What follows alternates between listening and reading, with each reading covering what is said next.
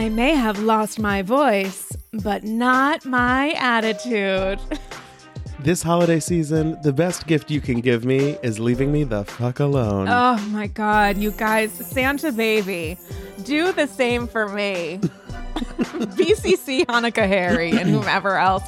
It's Andy's Girls. It's been a minute, and I have to apologize in advance. I am dealing with a little bit of a cough. So um, I wasn't able to record earlier this week because just the shrieking about the coughing would have been a real fun after show. Honestly, shrieking from myself, just being like, Sarah, what the fuck with the cough? So, apologies in advance for this episode when it comes to maybe some of the coughing, but not some of the chatting with one of my favorites, rolling his eyes, one of my favorite return guest co hosts. You know him as director of social for entertainment at Betches Media, host of Mention It All, and creator of Bravo by Betches. I said it without coughing. Dylan Hafer, here we go. How are you? I'm take your break.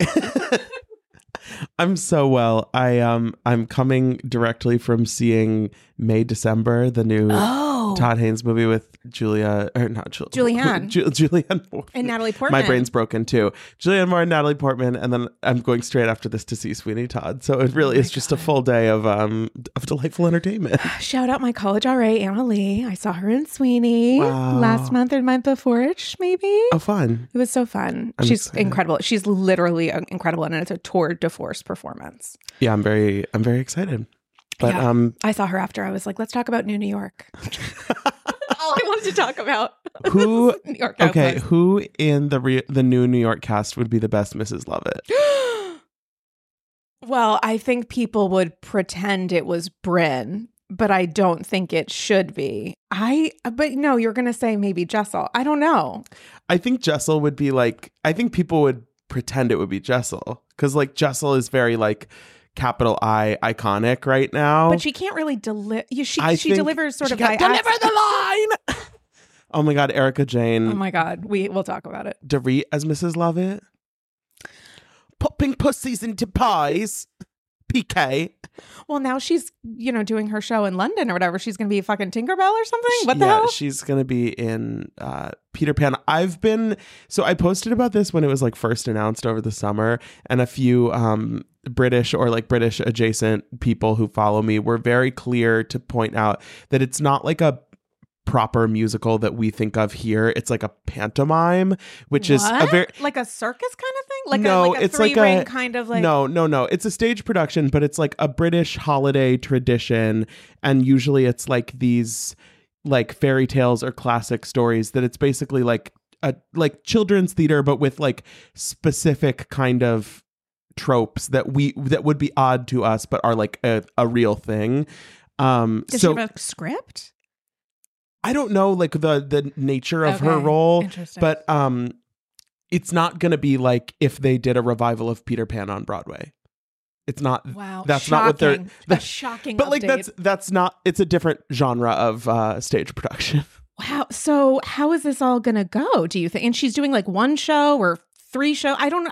They posted some sort of thing of like her performance schedule. It was very con- confusing, which I think is maybe the point. yeah there's like a maybe like a brief tour element of it in the uk i don't know it's unclear exactly i was at one point i was like should i go to london for new year's and see dorit as the mermaid and peter pan and then i was like no, no, i'm not you shouldn't. gonna do that um i'm not i'm not made of money but it Neither is she, by the way. Okay, right. So it's interesting because the last few weeks on Beverly Hills, we just saw this Vegas trip that they took, and it I, it felt like it became more and more noticeable throughout the trip that Dorit was glamless.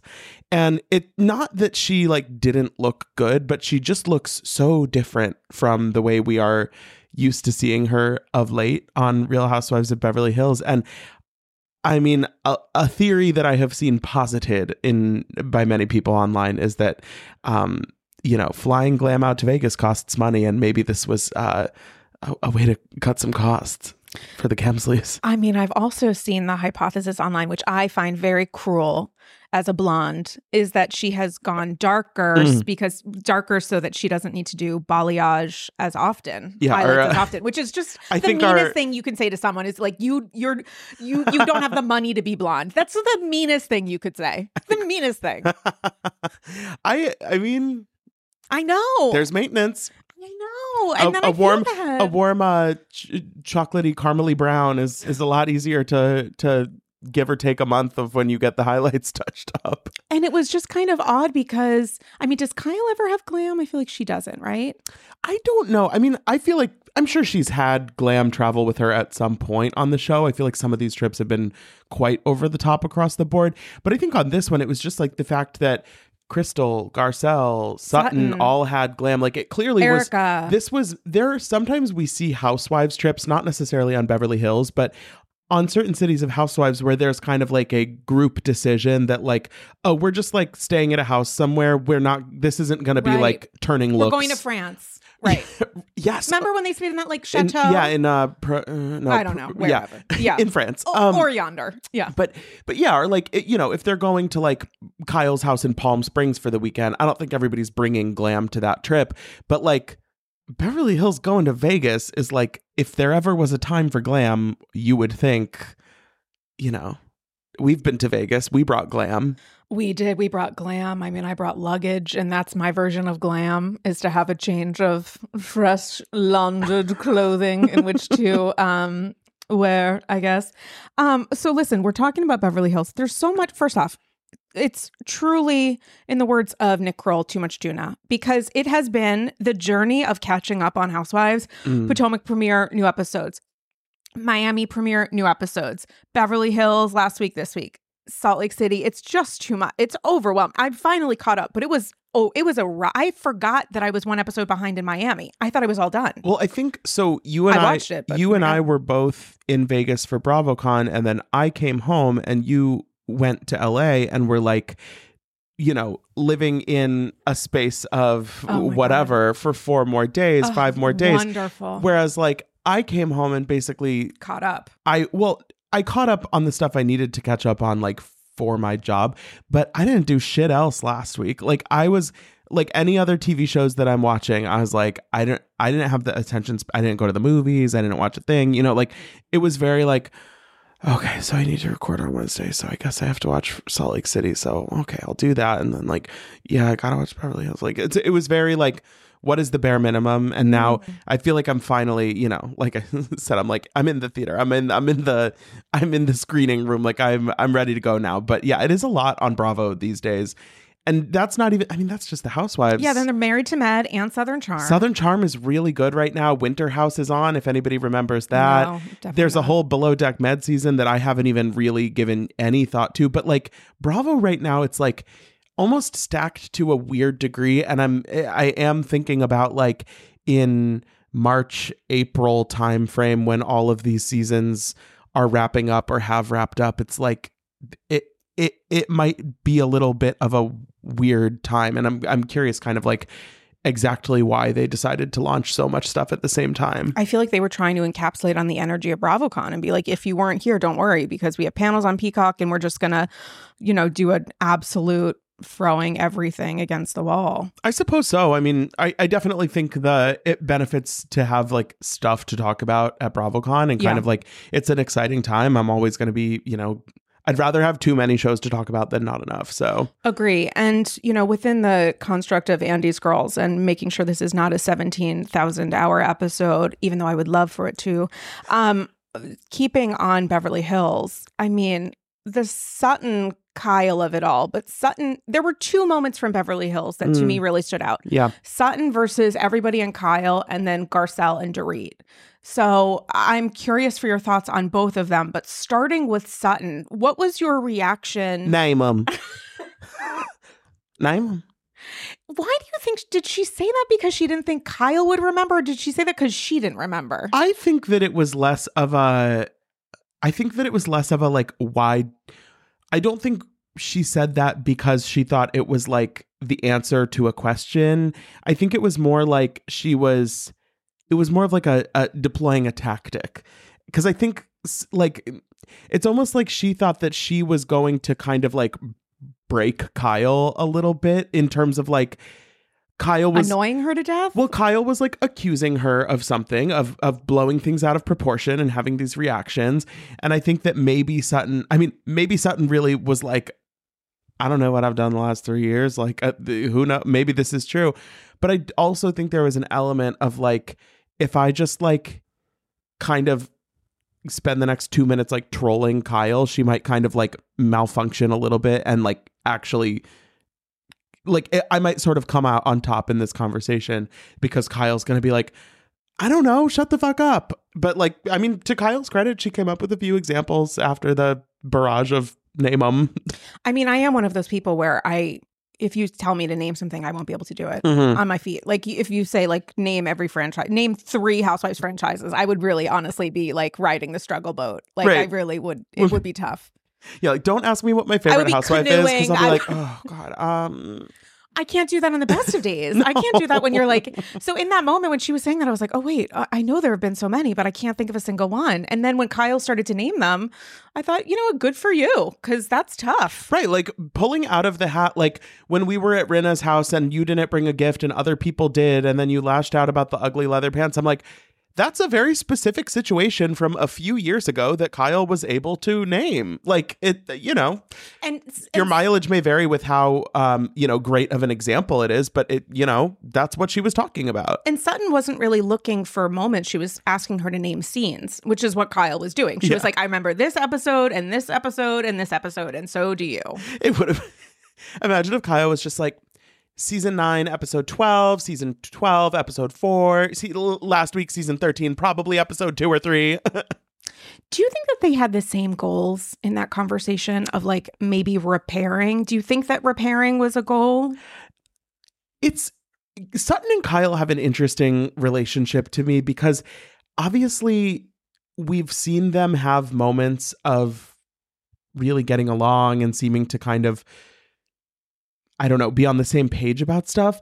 But at the same time when we talk about like repairing their friendship, I'm like are were they ever like that close to have that deep of a problem that Mhm. really needs to be fixed? Like I don't think of I don't think of Sutton and Kyle's friendship in the same way that I think of, say, Kyle and Dorit's friendship, or maybe even Garcelle and Sutton's friendship. Just you know, sort of to put, I think their each of their kind of like strongest bonds on the cast. So, I mean, I think that maybe Kyle felt like she had more of like a specific bone to pick with Sutton, mm. whereas Sutton was maybe more just kind of like annoyed with the idea that she needed to like answer for whatever happened in Vegas. But I also think like Sutton was drinking vodka at 1 p.m. and then like bossing around Avi about putting the candle in the wrong place in the foyer. And then Kyle's coming over and they're like laughing about how many tea options she has in the cabinet. And then things kind of got dark or weird very quickly. So it is kind of it feels hard to get a read on exactly like what do these two people mean to each other on a good day? How how bad of a time are they really having with each other right now and how much do they care about you know going from the latter to the former again? Yeah, and with Sutton, what was tough for me in watching this scene, which I watched a couple times, was seeing Kyle's expression because it felt like Kyle was like joking with her. Kyle thought that Sutton was going to have a sense of humor about whatever was being discussed, and then Sutton launched into like the Erika impersonation, which didn't land, and I think Sutton knew that. And then the energy just shifted. It went from like is this funny? Are we joking about this? To like, oh no, we have no sense of humor about what we're going to discuss, which was confusing. The energy was off. I think that's something that Sutton kind of struggles with a little bit in situations where she maybe feels a little bit more put in a corner or like kind of flustered Mm. is that she doesn't always a lot of the time her reactions to things don't seem to make that much sense or her she gets kind of like more you know kind of shuts down a little bit or like is unwilling to have a conversation i mean going to the prior episode when they were at the magic mike show it was the kind of thing where it seemed like she was very clearly making contradictory statements about how she had worn the pants she had brought the dollar bills but then you know she there was that the idea that she was maybe more upset about kind of like the explicit nature of what was happening on stage and her brand and her reputation or whatever. And like she, but she kind of wouldn't cop to either explanation and Mhm. kind of just wanted to downplay the whole thing in general. And it's like, it, I, watching it is sort of confusing. And I see how being present for it and having to like, you know, quote unquote be her friend during all of that would be really frustrating and kind of like hard to wrap your mind around like what what am I supposed to to do with this behavior? Right. And it's also the leave me alone, but I'm a cast member on camera. So I'm supposed to be sort of inserting myself. But then also, how dare you? But then also, when you're responding that you're not actually upset or you're upset for reasons X, Y, and Z, how much of that is about the visibility of how this is going to go off in an edited scene versus like what you actually believe? The performance of it was Mm-hmm. Confusing because I felt like Sutton kept shifting her role. And then I was like, wait, what are we? Because I was actually really excited when she was into it, when she seemed excited to do it. Yeah. I was really into it. And then obviously the way it was handled, I would feel hurt 100% if I was her. But for her to walk off, not knowing there's like a second act of more guys coming and asking if you want to participate whenever else, it then led into this big explosion where she gets so rattled she can't find herself. Yeah, and I think with with other people on Bravo, a moment like that might feel like it was more of kind of like playing it up for the cameras. But I think with Sutton, it really feels like something is like a switch is flipped in her brain where she kind of can't just like come back in and sit down and like wait out the rest of the performance and then process her feelings later. It's like I- think it's I think it's tough and I think Garcelle especially kind of gets the the probably the the brunt of having She to deal with it because she is seen as sort of like Sutton's companion within the group and even Garcelle obviously does not have all the answers in a situation like that which is it's it's tough especially because I want Garcelle to be able to have fun at the Magic Mike show right too. but then she has to like support sutton which is all fine and good but then like babe i just feel I, maybe this is obnoxious of me to think or naive but like babe be honest. Maybe she because i don't think that sutton doesn't understand why she was upset. I think she does. I think she feels like she maybe it's embarrassing. I think she feels like she knows that she can't say the real reason because it would make her sound like slut shamey or prudish or something. I don't know. Like it just do you think it really was because of Erika's legs being open, or do you think it was because she wasn't being asked on stage and then what was happening on stage wasn't what she thought she was going to be asked to do? maybe. I don't I don't really know. And I think it's I think that's part of the tricky thing watching it is that it doesn't really feel like we're getting to the core of it. It feels like there are like, you know, I think we have two kind of solid ideas of what might have happened, but it you know, the the real honest truth might lie somewhere in the middle and Sutton might not even know exactly exactly what's triggering her in every moment, but it yeah, I mean it's it's tricky and then, you know, on the sprinter van, Dorit's like critiquing Garcelle's response to it, and Garcelle's like, "You weren't even there." Like, I I did say that to her. Like, it's strange. We need to talk about Dorit for a second. This was not one of her stronger episodes. uh, yeah, yeah, Um, I, I mean, first off, the tone policing of Garcelle of like, don't yell at me. That gets me a little yeah. agitated because Garcelle just has a literal diff- different voice. And so to say that someone is getting loud to me, where it's like, stop yelling, I'm like, no, that's just the register of her voice. She's not. She's not yelling at you, but she has the right to respond. And I also think in a in a group setting like this on Real Housewives, and Dorit has been around the block enough to know this. It's like you know dynamics and arguing and yelling and fighting and you know heated conversations are part of the bargain. So it's like it's i feel like it would almost it would be more valid to say like if you feel like somebody is being disrespectful to you or saying things that are hurtful it's like c- comment on that not like you're being too loud like that kind of like i feel like you're right like the yelling thing is kind of like okay like we we we're, we get excited we, we can be loud i don't know Also, that scene of Garcelle saying to her friend circle, I'm not comfortable talking about a lot of specifics relating to my kids because I don't think that they have been that intimacy or that trust has been reciprocated or respected.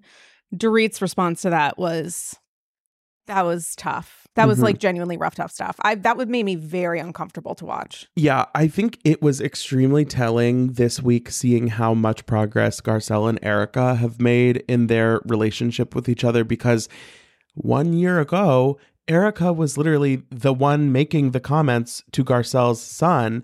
And so she was, you know, right in the hot seat when it came to that conversation.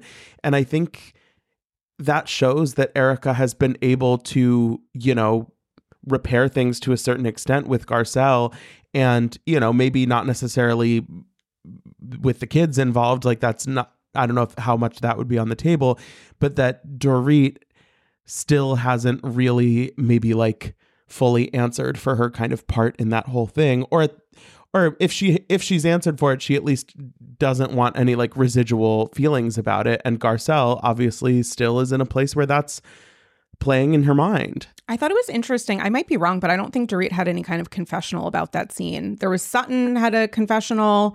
I feel like Garcelle had a confessional, but Dorit didn't, which I thought was an interesting move, one that either helped her or didn't, depending on how you look at it. Because I wonder if she would have doubled down. Yeah, I always am curious in terms of I think the with the confessionals, how they edit them and what they choose to include is maybe the thing that we kind of know about or think about the least. Yeah. Because with those confessional interviews, obviously a lot of these all of these women are getting asked about lots of different stuff from the course of the season, and that's something that I've never I've never really gotten a sense of okay, so if they're having this conversation about Garcelle's kids and how she feels comfortable or not with like the group, like is that something that like they're going to ask all seven of them the same question about it and they're going to choose which like two confessionals to include?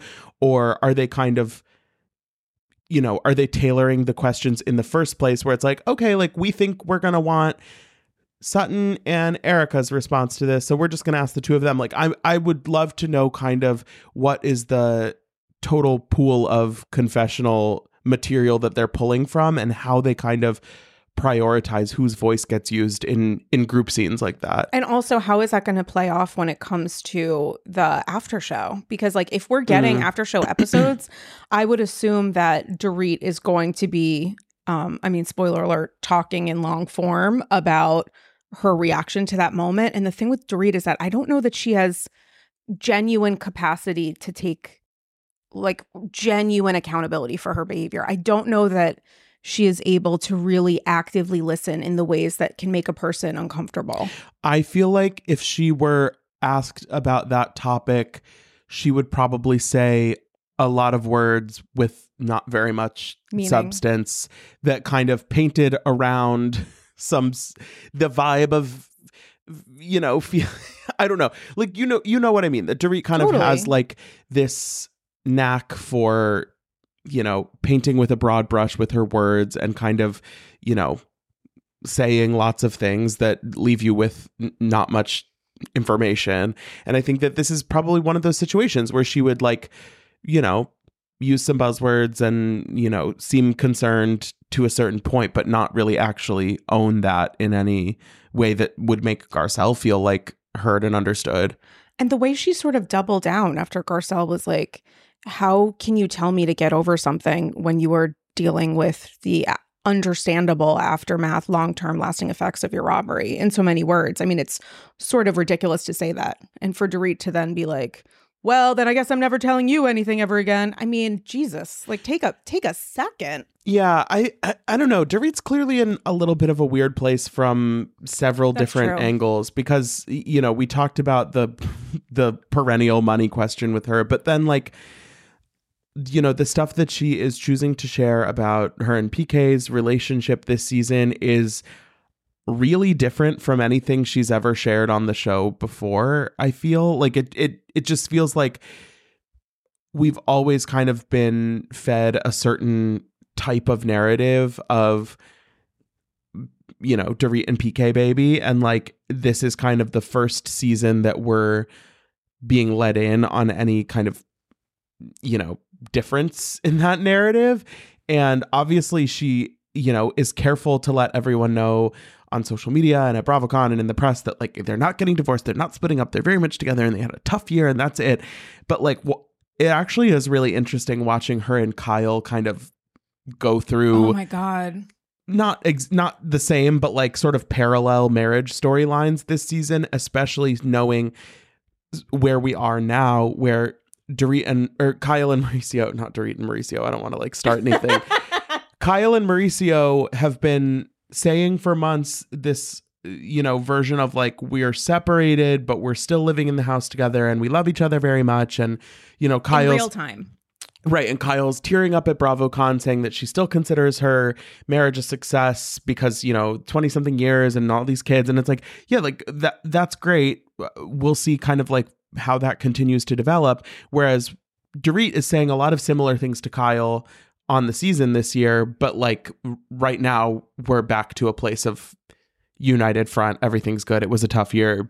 You'll see it on the season. But it never got to the extent that Kyle and Mo are at, seemingly. It just, Exa- it just seems like there's just exactly like i'm i'm curious to see because like when they went to that lunch together in vegas i love the splitting up into duos Oh while god, they're I'm on the so trip into where, it. where sutton and gar or sutton and who is it sutton and garcelle Sutton Garcelle are are on, the, the- singing the gondola. gondola, which I can't believe we didn't do. I'm so upset. and then erika and crystal go to lunch And then Kyle, Kyle and and, Dorit go to lunch. Yeah.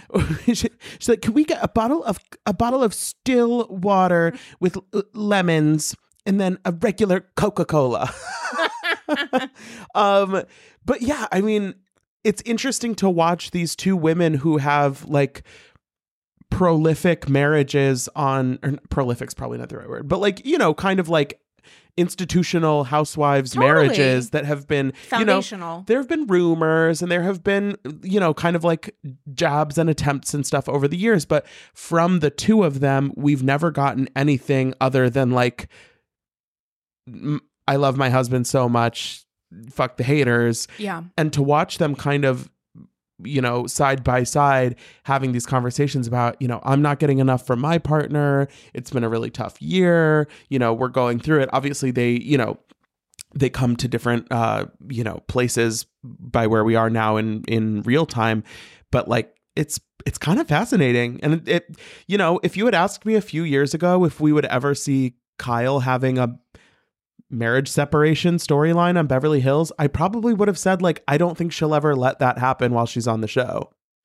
And the thing that I find so interesting is so I assumed that it was going to be like Kyle's denying everything to everyone, including the cameras, until you know the the point after the finale when cameras pick up after it's been announced that she and Mauricio are are separated.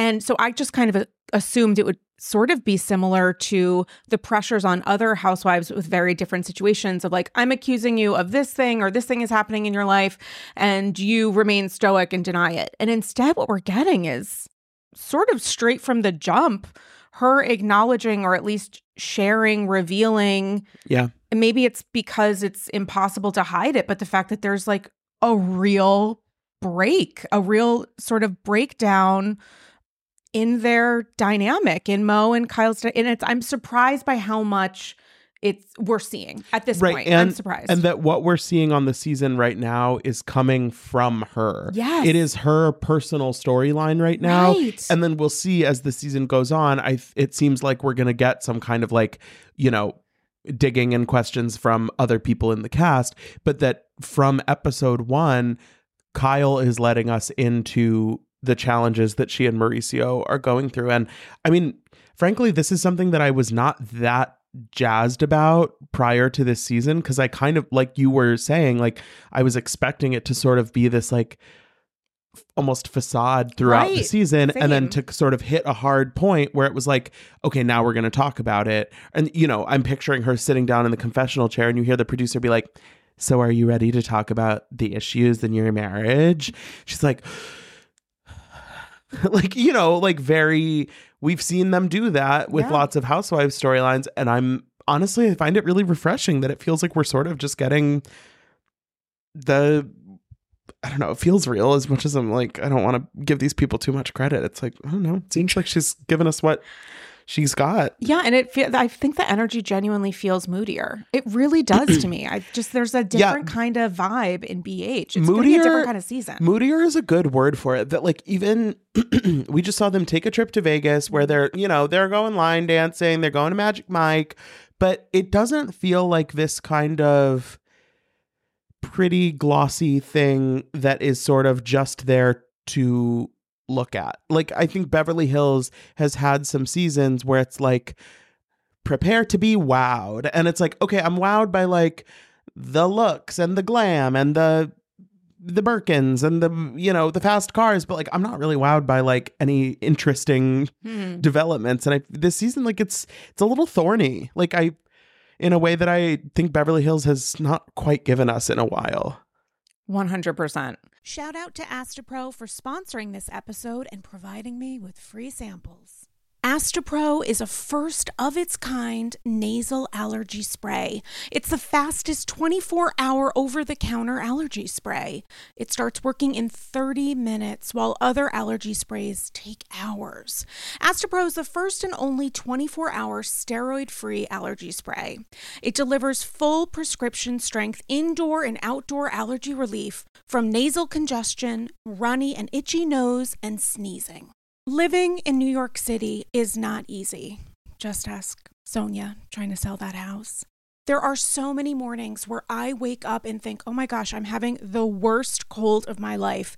And I realize it's actually from allergies when my nasal allergies flare up, and that happens when the season changes and the temps get a little warmer than they normally are, I use Astepro and I'm amazed at how fast I'm back in the game. And that game is looking for Dorinda on the Upper East Side. Astepro always has my back and nose. Get fast acting nasal allergy symptom relief with Astepro. Go to asteproallergy.com for a discount so you can Astepro and go today. A S T E P R O allergy.com. Astepro and go. Use as directed for relief of nasal congestion, runny nose, sneezing, and itchy nose due to allergies. In the words of Meredith Marks, when it comes to that week, week and a half before my period, I wish I was disengaging. My PMS is off the charts. Truly, Uber Eats needs to check in and say, It's about that time, isn't it? I know it is. The cravings are crazy. I want to crawl out of my skin. Now it's easier to manage PMS with Estro Control. Happy Mammoth, the company that created Hormone Harmony and Estro Control, is dedicated to making women's lives easier. And that means using only science backed ingredients that have been proven to work for women. They make no compromise when it comes to quality, and it shows. For AGs who are friends of perimenopause, menopause, or postmenopause, Happy Mammoth has hormone harmony. It's not just a supplement for women going through those stages, it's also become a phenomenon. Women can't stop talking about it on social media. A bottle of Hormone Harmony is sold every 24 seconds. For a limited time, you can get 15% off your entire first order at happymammoth.com. Just use the code AndysGirls at checkout. That's happymammoth.com and use the code AndysGirls for 15% off today. I'm engaging. I just came back from the salon, and for the record, I went with a sassy little bob and quiet luxury shade of blonde. Yes, that's literally what we're calling it quiet luxury. aside from trips to the salon, I don't actually blow out my hair. My hair is naturally wavy, and that's why I love Ouai. Ouai's new anti frizz cream is a lightweight cream that provides immediate frizz control that lasts for up to 72 hours. I know that I have a limited amount of time with wet, wavy hair in which to get myself in order. And that is why I love the anti frizz cream. It has notes of bergamot, Italian lemon, violet, and more. And it smells unbelievable. Truly, as someone who is a little bit sensitive to scents, I put this in my hair and I feel great. It also genuinely pairs well with my perfume, which I appreciate. I don't blow out my hair because after years of color processing and attempting to make it straight, I know it looks better and stays healthier when I avoid blow drying, which is why I love the anti frizz cream. I've used products, especially with wavy hair, where it feels heavy and looks kind of wet. And that's why I love Ouai's anti frizz cream because it enhances the natural waves in my hair. I still look like me, just a little elevated. And P.S., I am way obsessed with Ouai's other bestsellers. Their leave in conditioner, detox shampoo, my personal favorite. Frizz free up your schedule with Ouai. Go to T H E ouai.com and enter promo code ANDY for 15% off any product. That's T H E O U A I.com with promo code ANDY. Conversations around wellness and weight loss can be complicated.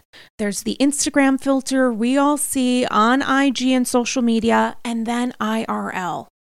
And between $20 smoothies and daily ice baths, everyone is doing the most to hack the health system. But there's a better way Ro. Ro provides access to the most popular weight loss shots on the market. Over 200,000 people have already chosen Ro to help them lose weight. And you can sign up from the comfort of your own home. No scheduling a doctor's appointment, commute to the doctor's office, and no waiting rooms. The Ro Body Program pairs a weekly shot with healthy lifestyle changes so you can lose 15 to 20% of your weight in a year on average and actually keep it off. Of course, medication must be paired with diet and exercise modifications in order to achieve any stated results. Medication cost is not included in the program. Patients must pay for medication separately. With Ro, average weight loss is 15 to 20% in one year with healthy lifestyle changes. BMI and other eligibility criteria apply. Go to ro.co slash andysgirls. You can sign up today and you'll pay just $99 for your first month and $145 a month after that. Medication costs are separate. That's ro.co slash andysgirls. Sign up today. Shifting gears a little bit, Miami. How are we feeling about the energy in Florida these days? How do you know? the name um and how do you know of uh housewives this week? I mean that so the clip of Larsa and Guerdy was really like circulated a lot before the episode had even Which aired. I didn't watch. Okay. And I just watched the episodes last night and then I realized I hadn't seen the newest episode which I watched today before we started recording. So I mean, I think it was so like from the the timeline that I kind of was on, it was like everybody had like a day or two to sort of process like, oh wow, Larsa seems like a piece of shit before we even saw the episode. And really like watching those first couple scenes of Larsa and Guerdy together and then Larsa's welcome home party for Marcus's 5-day reappearance. That okay, first of all like we there have been a few events this season on Miami that I was like, oh, cool, this will be a full cast thing. And then there's only four or five of them there. Yeah. And so, like, it was like, Instead like, of the normal 10. it was like Marisol's gay brunch last week was happening at the same time as Nicole's like oyster happy hour. So it was split down the middle there. And I was like, okay, I thought everybody was going to be at brunch, but whatever. And then this week it was Larsa's having this party, and it's like, okay, so we're gonna have Kiki, Alexia, Marisol, and Lisa are gonna be at my apartment for the party, and it's like, I th- like you and Guerdy just got lunch. Why is she not invited to this? Like, it's it's a little weird the splits in the Miami group right now. Not in a bad way. Just like I'm I'm trying to kind of figure out like the rationale. Mhm. But like truly watching Larsa, the the editors putting in the like six hours earlier, Really, six her- hours? Six hours, and the way that she not only is does she like she doesn't let it slip that Guerdy has cancer. She's like she's telling everyone who will listen and in a casual way as if it's just like she's telling people how her day's been going and you know she's telling her you know Xana and what's her name but that are there before the party she tells you know the first few women that are there Alexia shows up a little late or whoever and she tells her right away and it's like every everybody else is like, oh my God, is she like okay? And lars is like, yeah, yeah, yeah, yeah. It's not like a big deal. It's just like stage one or whatever. But like then she was like, uh, she's like mad at me. And I'm like, it's, it, it is really kind of wild to watch Larsa just seemingly have like no tools to process that this is like an important piece of information, a sensitive piece of information that Guerdy literally told her she doesn't want everybody to know quite yet. And there's just like, no, it's like, but then she also asks the women not to tell Guerdy that they found out from her. So That it's like, so weird. you know, on some level, just not any level enough to actually care or like do the thing that your friend asked you to do. And it felt like she wanted to take control, or maybe, sorry, excuse me. It felt like she wanted to maybe take control, or or this was maybe just her true reaction of like criticizing the fact that Guerdy told her at the tail end of the lunch and not at the beginning, which one could argue she actually tried to do. Right. But Larsa came into the scene saying, You're not allowed to cry. Yeah, wh- why are you crying? You're being weird. Shut up. Why are you crying? You're being so weird, Guerdy. What's up? Like, it it is. Yeah. No, I Larsa to me is one of the more kind of fascinating housewives characters in the sense that she seems to sort of exist in a different plane of Mm. reality sometimes. And this was an episode where there are sometimes where it's kind of like in a fun way. And this week it was like are you literally okay? Like have you never had a situation like this where a friend was going through something and you needed to like be a good friend for 6 hours? It's it, it- i don't know. It was it was just like uh, I, I i still haven't kind of been able to wrap my mind around being like that careless with a friend's like you know personal tragedy essentially And this is one of those moments where I would genuinely, I feel like we would never know, but I would genuinely want to know did producers tell her before filming her, like, welcome back boyfriend scene? You know, you should talk to your friends about what Guerdy told you, yeah th- i mean that's a which doesn't take valid away. question. it- but that's where like the storyline intersects with our idea of an individual's morality or behavior or response, however you want to phrase it. I Right. mean, I just kind of wonder because she kept telling everyone, I'm like, well, this could just be guttural and Larsa and, and that alone. It could also be someone going up to Larsa and being like, and in this, before the rest of the guests get here, why don't you talk about the brunch? right so remember how crazy that lunch was with guerdy where she told you she has cancer you should recap the the lunch I mean, but I genuinely think that's possible. it's possible it definitely is i think and yeah she's not going to be able to say that. I mean, if anybody would, probably would be Larsa. Like to go and watch what happens and be like, um, well, I was just told to say that, you know. I don't think she if- would, if she but- would be believed. But also, it's like I don't think Larsa. It's like even if I mean that obviously there's there's a chance that the producers could have done that, but also I think there are other people maybe on this show, uh, obviously other people like in the world where if a producer was like, "Hey, you should go tell your friends Guerdy's sensitive news," they would be like. I'm not going to do that. I told her I wouldn't tell anyone. And like, I think that Larsa lacks that um, stopgap measure.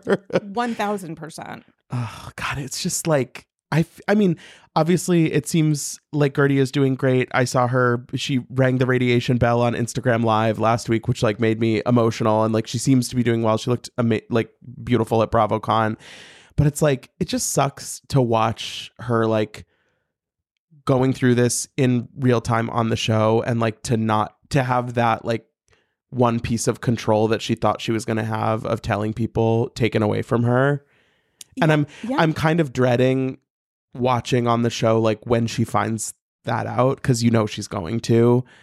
And it just is like it's shitty It is. And then it's also the, you know, it's not just telling your coworkers, it's telling your coworkers on camera. It's trying to have control over how this story is going to be told. And that is, I, I would assume, incredibly, incredibly stressful. yeah i mean i do i think you know if there's any there's any consolation it's like i think pretty universally people think that larsa looked like an asshole on this week's episode Agree. And I mean, obviously, watching the show, we all already knew about the cancer. So it's not like she was, you know, revealing it to the audience. But it, yeah, it's just like, no, truly, I don't, I don't get how you become like a 50 year old person and don't have you know any sense that you should be a little more tactful with that type of information Also, just in terms of because I feel like this is this episode's a little bit of a dance between different relationships that cast members have with each other, their spouses, and also honestly the cameras in Mhm. production.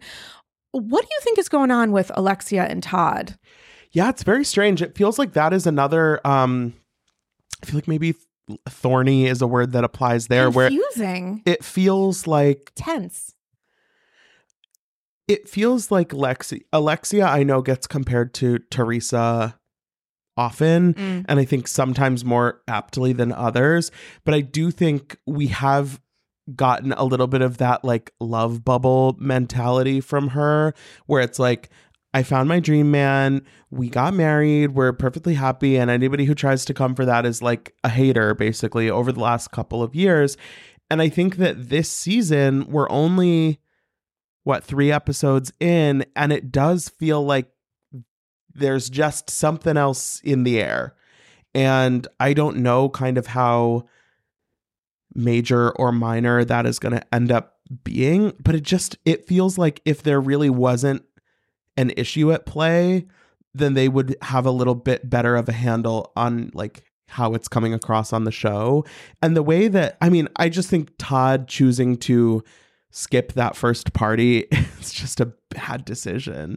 And it's one of those things where not even from a point of like stick by your woman. Like you should never you know like uh, the ideas of like marriage on this show are sometimes to me a little bit like who cares? Like i don't i'm not like that big into the like husband should stand by wife because that is husband's role. Like who, I, that's not like my bag.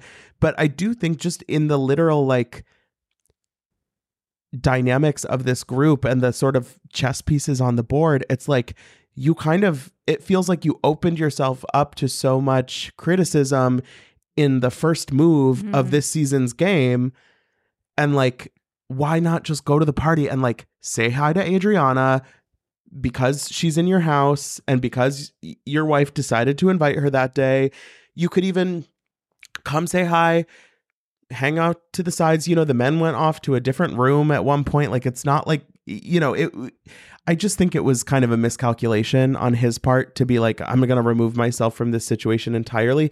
Especially, he should have like gone out of town or something because the fact that multiple women in the oh. group literally saw him as they were leaving the house and talked to him, all of a sudden that gives Lisa all the room in the world to like paint a picture of the interaction she had with Todd, where she's like, he seemed really down. Things seem not good. I think there might be a problem in his marriage with Alexia. And it's like, I mean, I don't know. I wasn't there. I didn't see it. Maybe he said that. Maybe he implied that. Like, I just think they've opened themselves up to a lot of speculation in a way that surprises me for how defensive they've been about their happiness.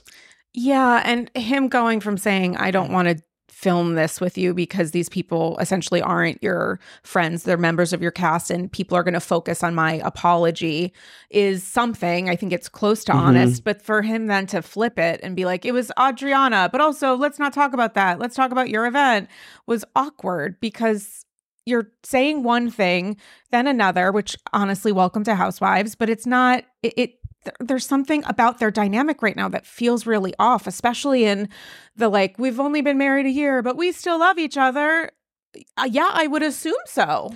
Right. Like I think um an interesting sort of foil to that is Nicole and Anthony's relationship, which they are still not married. And that is something that I think some of the women in the cast, I would say maybe mm, Marisol, Alexia, that kind of area of the group, has kind of made attempts here and there to kind of poke around that, ask questions, kind of be like, what's up with that? How committed are you? XYZ. But like watching the show, I don't think anybody's ever gotten a sense from Nicole and um Anthony. Sorry, I just like forgot I always forget his name. I always forget his name. Your insurance attorney. I don't like I've never gotten a vibe from watching the show that things are weird in their relationship. And so it's like, you know, they can be on whatever journey they want of how long it's going to take them to get married. Maybe buying another boat is like the bigger, you know, uh priority at the moment or renovating their sixth house or whatever.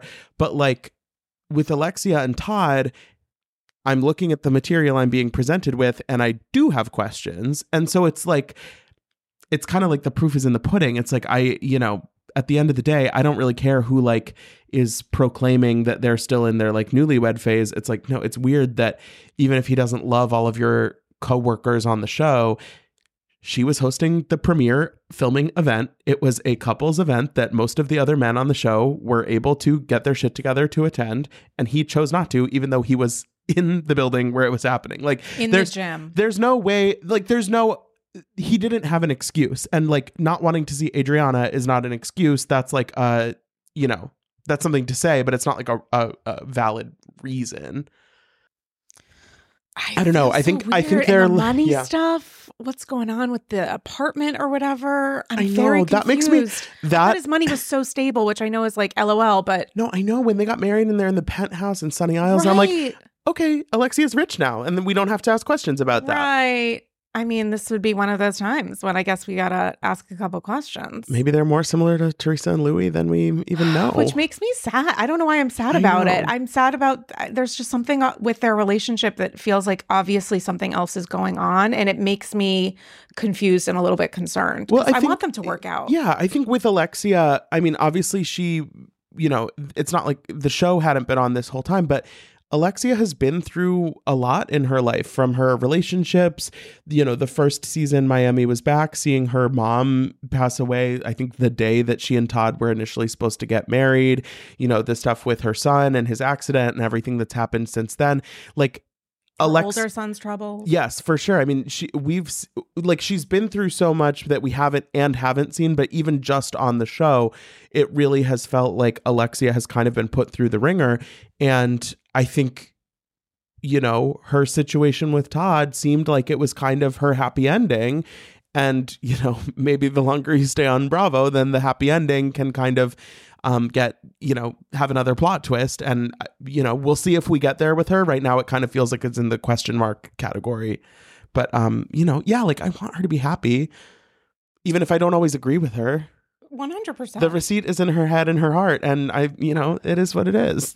And that does. This is truly a little bit of a marriage boot camp episode, but oh, God, I've been watching Married to Medicine. And so Oh. I'm very much like, we need to get it together, child. we we literally need to talk about it, but we got to talk about Robyn and Juan. I mean, I feel like I haven't recorded in a year and a half. Yeah. And, and just the the entirety of my body has spent multiple days only thinking about Robyn and Juan. the scene on the Potomac premiere in Gizelle's backyard where. Gizelle and Ashley and Charrisse had their sort of come to Jesus, Mm-hmm. girl, what are you doing intervention with Robyn, I thought was one of the best scenes in a while. I, I don't know, Of like any franchise, I, I I don't know. I mean, I'm I'm talking out of my ass, but like I it was meaningful. It was meaningful and connective and, f- and interesting when it wasn't. it felt like a real important moment of like we're coming back for this new season a lot of stuff has transpired and we are going to in this moment cut the bullshit and speak to you as three friends and women who have known you for a long time and have all been through different sort of variations of mm-hmm. a similar situation. It felt like something that is rare to see on Housewives in that it was like a group scene of like genuine concern and tough love and wanting the best for someone and really frustration that maybe she doesn't want the best for herself or like is not able to sort of you know see the forest for the trees. And it was I, I mean Charrisse in particular I don't know why it struck me but it felt like the most sort of like clear we've she, we've seen Charrisse maybe ever in years because I think Charrisse a lot of the time when she's around now it's like she's like a fun kind of like side presence you know? She'll like And she's trying to poke people. Rachel poke at Karen. She and Gizelle will like cut up a little bit. Like it's, it's I don't think that it's like I don't have an issue with her presence or anything but like in that seeing Charrisse kind of like get real a little bit was I you know I thought that was great. I think Ashley obviously has been on her own sort of post marriage journey. Um and yeah I mean it to see Robyn in these first couple episodes really just seemed to be so stuck in the mud of exactly where she is with Juan and not really have the ability or the desire to to make any changes. It just is it's tough. It's tough because we wouldn't be in this position season after season after season if there was real progress being made. Yeah, and I felt like she was trying to toe the line between absolute cynicism and some version of silence or um like an active kind of not i don't i don't mean ignorance I, ignorance in the way of like refusing to acknowledge what it what the, Mhm. more of the facts and specifics like the fact that we flashed to that watch what happens moment of her saying she didn't ask for any receipts of the hotel thing because she trusts her husband and then Yeah. hearing oh well when it came to the hotel you know um i held him accountable and told him to get out but he didn't but now it's all good i mean sweetie if the man isn't giving you proof but we're trusting him and then we're attempting to body shame the woman from Canada to make all of this seem like a joke. I don't know who's laughing here. Right. Like there's I I think she's unable certainly unwilling, but I think in some way it really feels like she's unable to truly engage with the conversation and the things that she's being presented with. And like, yeah, she would rather kind of live in this state of it's fine. Me and my man are doing what works for us, which is probably him cheating on me and me deciding I'd rather not know. And I think also with that conversation in the premiere, I felt like it was a really important decision to not have like Karen and Candiace and mm-hmm. Wendy and kind of like the the expand, you know, like the full cast there because it really did feel like the three of us care about you and there was no sense of like Candiace, you know, taunting her to be honest or Karen throwing out a rumor. Like it really did feel like a a positive, you know, thing that you're doing for your friend. And unfortunately, she wasn't really able to receive it or engage with it. It was like a genuine intervention. It was a it was like the truest kind of Intervention. intervention. It was like the genuine the the realist to me example of what friendship on housewives Yeah. is often thought to exist as. Like it's like this is the thing that we assume everyone has but we know that many of them don't which is a sense of history and understanding between each other and trust. And i think some like elements of mutual respect but you know when i'm using the word ignorance i realize it's really just active denial. Like you're you're trying to activate your denial in such a way that we can kind of forget about this stuff but obviously there is an enormous I, I would say challenge in their marriage if Robyn doesn't want to continue to be publicly humiliated and Juan won't stop. Yeah. And seems kind of like boldly unwilling to give a fuck of, you know, say like just okay, like literally don't be seen at a hotel with another woman. Don't you know? well, like, and he's like, I'm just, I'm just so generous. I give forty or fifty bucks to people, you know, anytime people who are in need, and I'm just thinking, like, that's not, that's quite literally not the same thing as engage. I mean, uh, we, I don't even need to spell it out. Obviously, Also, we both understand. Juan it. Dixon, do you have 40 or 50 bucks to be giving to people? yeah, he's out of work and facing some litigation. I don't know what's going on there. I have over the course of all the stuff that happened with those like the lawsuit and like the stuff, you know, the allegations Which about all that so dark, team. I have like very upsetting. mostly not gotten too deep into it. Like it's it's just something where it's like I'm aware of it. I you know, but the way it's sort of been like brushed off by I love my team. by Robyn and Juan on these first couple episodes of the season. great. It's like I almost would rather we just pretend it's not happening because the way it's being acknowledged is it's nothing good. I mean, I don't know how you could acknowledge it if you were them for legal reasons, for Yeah. every other reason. It's it's so uncomfortable. It's just such shocking accusations, but there's just so much else relating to like Juan and Robyn that even any kind of little yeah, is there anyone to else on the show? I don't I really don't know. And the the moments where Gizelle is just kind of looking at Robyn being like cuz I was surprised that Gizelle was being as honest as she seemed to Mhm. be in that moment. I kept thinking, I kept wondering like what kind of conversation they had prior to the fact of, you know, this is going to be an awkward moment, but you know, we're still besties versus Robyn doesn't like this, but Gizelle really thinks it. Right. Like, what was their first reasonably shady recording like after that Yes. conversation? Oh my god. Like I need to look at I need to like cross reference the dates and like listen to that episode of their podcast and be like, is are, are things a little frosty? Totally. It's it is it is a little it's not going to be I mean spoiler alert, it's not going to be a great season for Robyn. No. I'm And- glad she's still there. Yeah, I I, mean The, I- Sure. yeah. No, when people were like, fire Robyn for not being honest, it's like we need the show to be about something.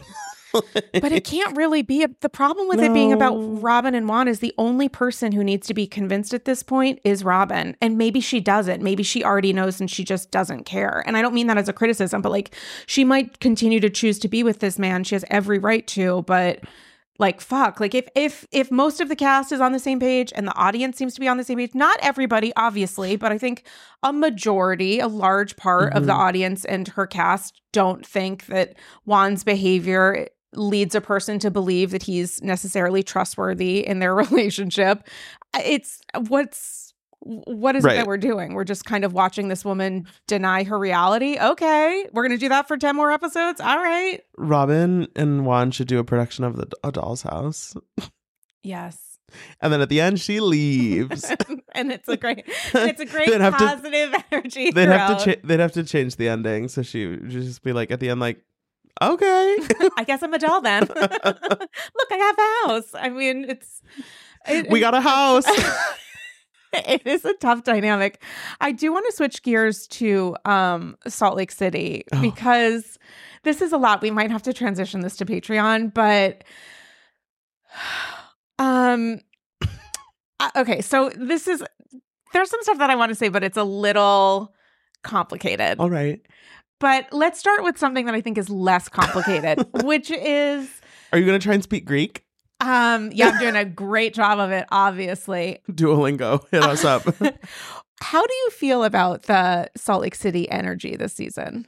um i think that it is um a, a very watchable season Yes. of salt lake which i think we were worried about um earlier this year Right. um For understandable reasons. for understandable reasons. I think that they have um, done a good job this season of like giving us stuff. Um, I think that the